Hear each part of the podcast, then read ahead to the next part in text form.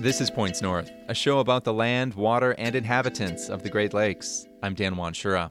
And this time, I have someone really special for you all to meet. And can you feel the heat under there, Jonah? Are we a good temp? Oh, yeah, it's warm. Okay. No, not them. Let's try again.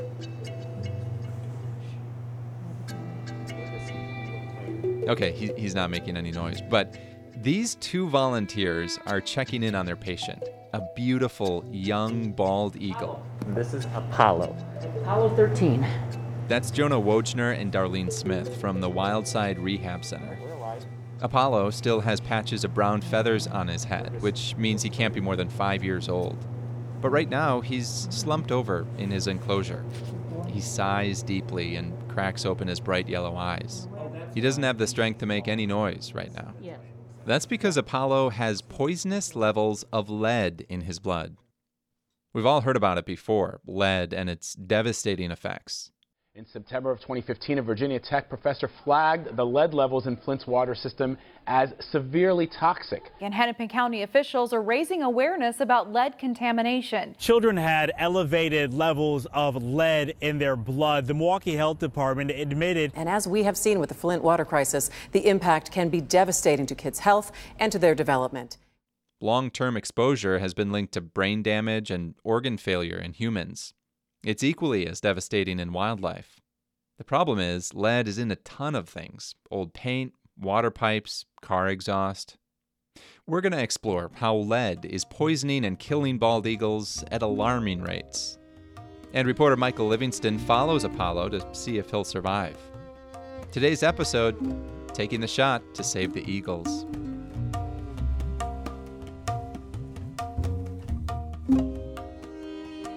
The bald eagle is America's bird, a symbol of freedom, but there was a time we nearly wiped them out. In the nineteen sixties, government scientists found only about four hundred nesting pairs of bald eagles in existence. That's because the eagles were being killed by a chemical compound called D D T, which was being used as a pesticide following World War Two. But when D D T was banned, bald eagles made a remarkable comeback. This national symbol now numbers over three hundred thousand, according to federal data, stretching from New England to Alaska. Apollo is part of this amazing recovery, but on January eleventh, he was found on the ground underneath some power lines in southern Michigan. He was rushed to a vet and then transferred to Wildside Rehab. Apollo's still not making any noise. He's in a baby crib at the rehab center that's been converted into an enclosure. Came in, he cannot stand, he, he appears to not be, he's able to move one leg, the other one he doesn't seem to be able to move at all. Um, and then he has a, what our vet thinks is an old injury where the uh, eye was punctured and it's scarred over. He's likely blind in that left eye. And then uh, the lead poisoning. So we're, if you can't tell, that's a nervous laugh. There's a lead level that would normally hospitalize an eagle. Wojnar says Apollo has twice that. The lead is likely causing a lot of Apollo's weakness and balance issues. But weakness and balance aren't the only ways lead can attack the body. Depending on levels, lead can carry a lot of negative impact. It's one of the saddest things we see because these birds are, are beautiful, healthy, strong birds. Um, and it's lead that's that brings them um, basically to the ground. Victoria Hall is the director of the Raptor Center at University of Minnesota.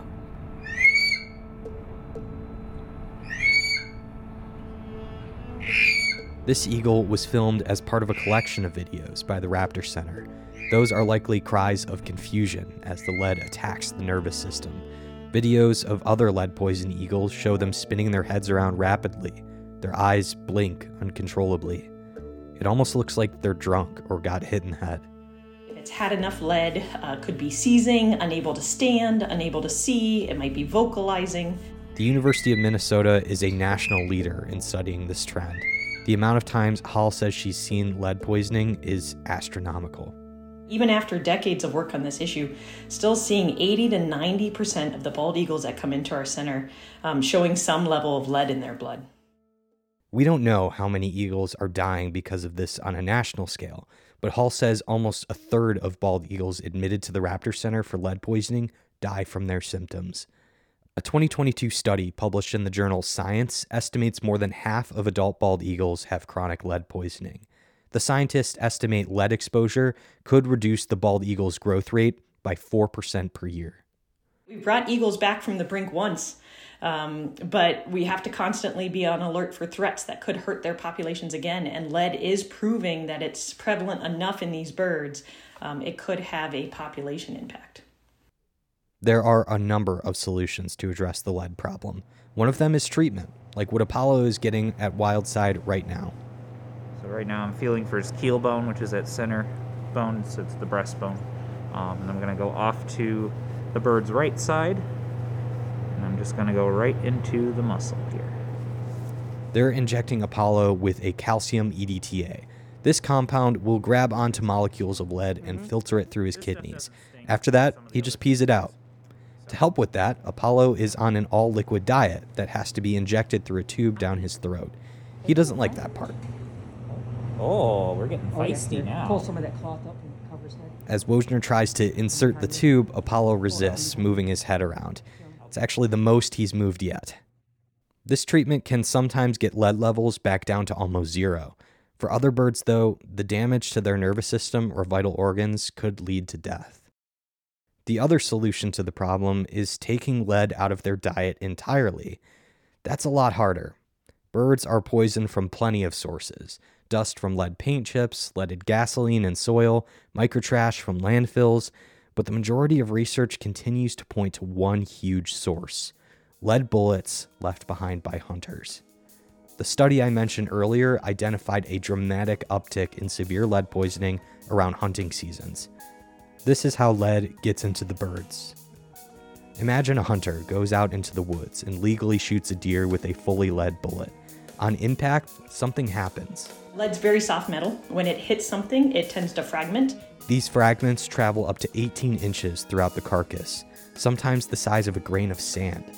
The hunter will either gut the deer right there or take it back home and leave all of those gross bits outside. Then, a bald eagle eyes the gut pile from the top of a tree. That is an incredibly rich and nutritious meal for a bald eagle. It eats away as quick as it can and as much as it can. But unfortunately, as they feast on that uh, gut pile, they also uh, can ingest lead. We don't know if this is how Apollo got poisoned. By the time Apollo had his x-rays taken, there was nothing there. Any large chunks of lead in his stomach would have already been passed. Lead paint is banned. Lead infrastructure is being phased out. We know the banning of D D T helped bald eagles recover from near extinction. So why do we still have lead bullets? Lead is tradition. That's Chad Thomas, an outreach coordinator at the Institute for Wildlife Studies. There are bullets that date back to the nineteen forties, fifties that are still extremely popular on shelves today. So the tried and true reliable bullet that kills, that my grandfather used and then my dad used, and then when I was learning to hunt, he bought it for me because he goes, "This is a great bullet." That may have been the case when Thomas was growing up, but now his whole job is working with hunters to help them understand why lead ammo is dangerous. He isn't calling for an outright ban, but he says hunters should work to greatly reduce the number of lead bullets they use. We are conservationists, we are stewards of wildlife, and we're naturalists. We care about landscapes and wildlife, not just game. There are barriers to non-lead ammo, though. One of them has been price, historically. Copper is a more rare material, and manufacturing costs are typically higher. My first box of non-lead ammunition cost me seventy dollars, and that was in two thousand eight. In comparison, my lead bo- box of ammo cost twenty-two dollars. So that was a massive difference. And to a, a starving community college, part-time, minimum wage kind of guy, that, that really hit me in the budget hard. But Thomas says that's changing. With more companies producing non-lead rounds, the competition has reduced prices to be nearly equal with lead. But the other barrier is some hunters just want lead bullets and disagree with the research that links them to poisoning eagles and other scavengers. The National Sports and Shooting Foundation takes that stance and says this is just a ploy to vilify hunters. We reached out to them for an interview, but weren't able to get a comment in time for this episode. But in a press release, the organization says, quote, "If hunters' use of traditional ammunition was adversely impacting bird populations, raptor and bald eagle numbers wouldn't be soaring as they have been. And yes, on a population scale, the number of bald eagles is still increasing, just more slowly. But researchers say that's only part of the story. I think when you have people that don't know there's a problem or there's a risk, um, then, you know, I think it's it's a challenge. That's James Manley. He runs a small, fairly new raptor center in Interlochen, Michigan. Earlier this month, Manley had to euthanize a bald eagle with incurable levels of lead in its blood. X-rays showed there were lead bullet fragments in its stomach. It's easy to get angry, um, but I think if I get angry and a, and go after people that maybe are contributing to the problem instead of trying to work alongside them, I'm going to continue to deal with this. The real solution, Manley says, will come from educational outreach instead of polarizing bans on lead. He started visiting schools and libraries last year to help spread the word. Just in our last three social media posts, comment after comment is, how are they getting lead poisoning? How are they getting lead poisoning? He says many hunters don't realize the damage lead bullets are causing. He hopes as more hunters become aware, demand for non-lead alternatives will increase. About a week after I met Apollo, he's made a lot of progress. He now wears a harness to help gain some mobility back in his legs. He still gets his lead poisoning treatment every day, but Wojnar and Smith say he's expected to recover from that. He even got to eat some solid food for the first time in a week.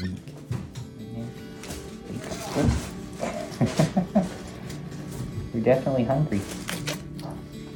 His other injuries could keep him at Wildside for another couple of years, then hopefully back to the wild.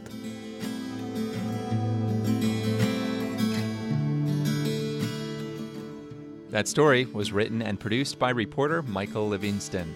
His position is a collaboration with Interlochen Public Radio, Report for America, and the Traverse City Record Eagle.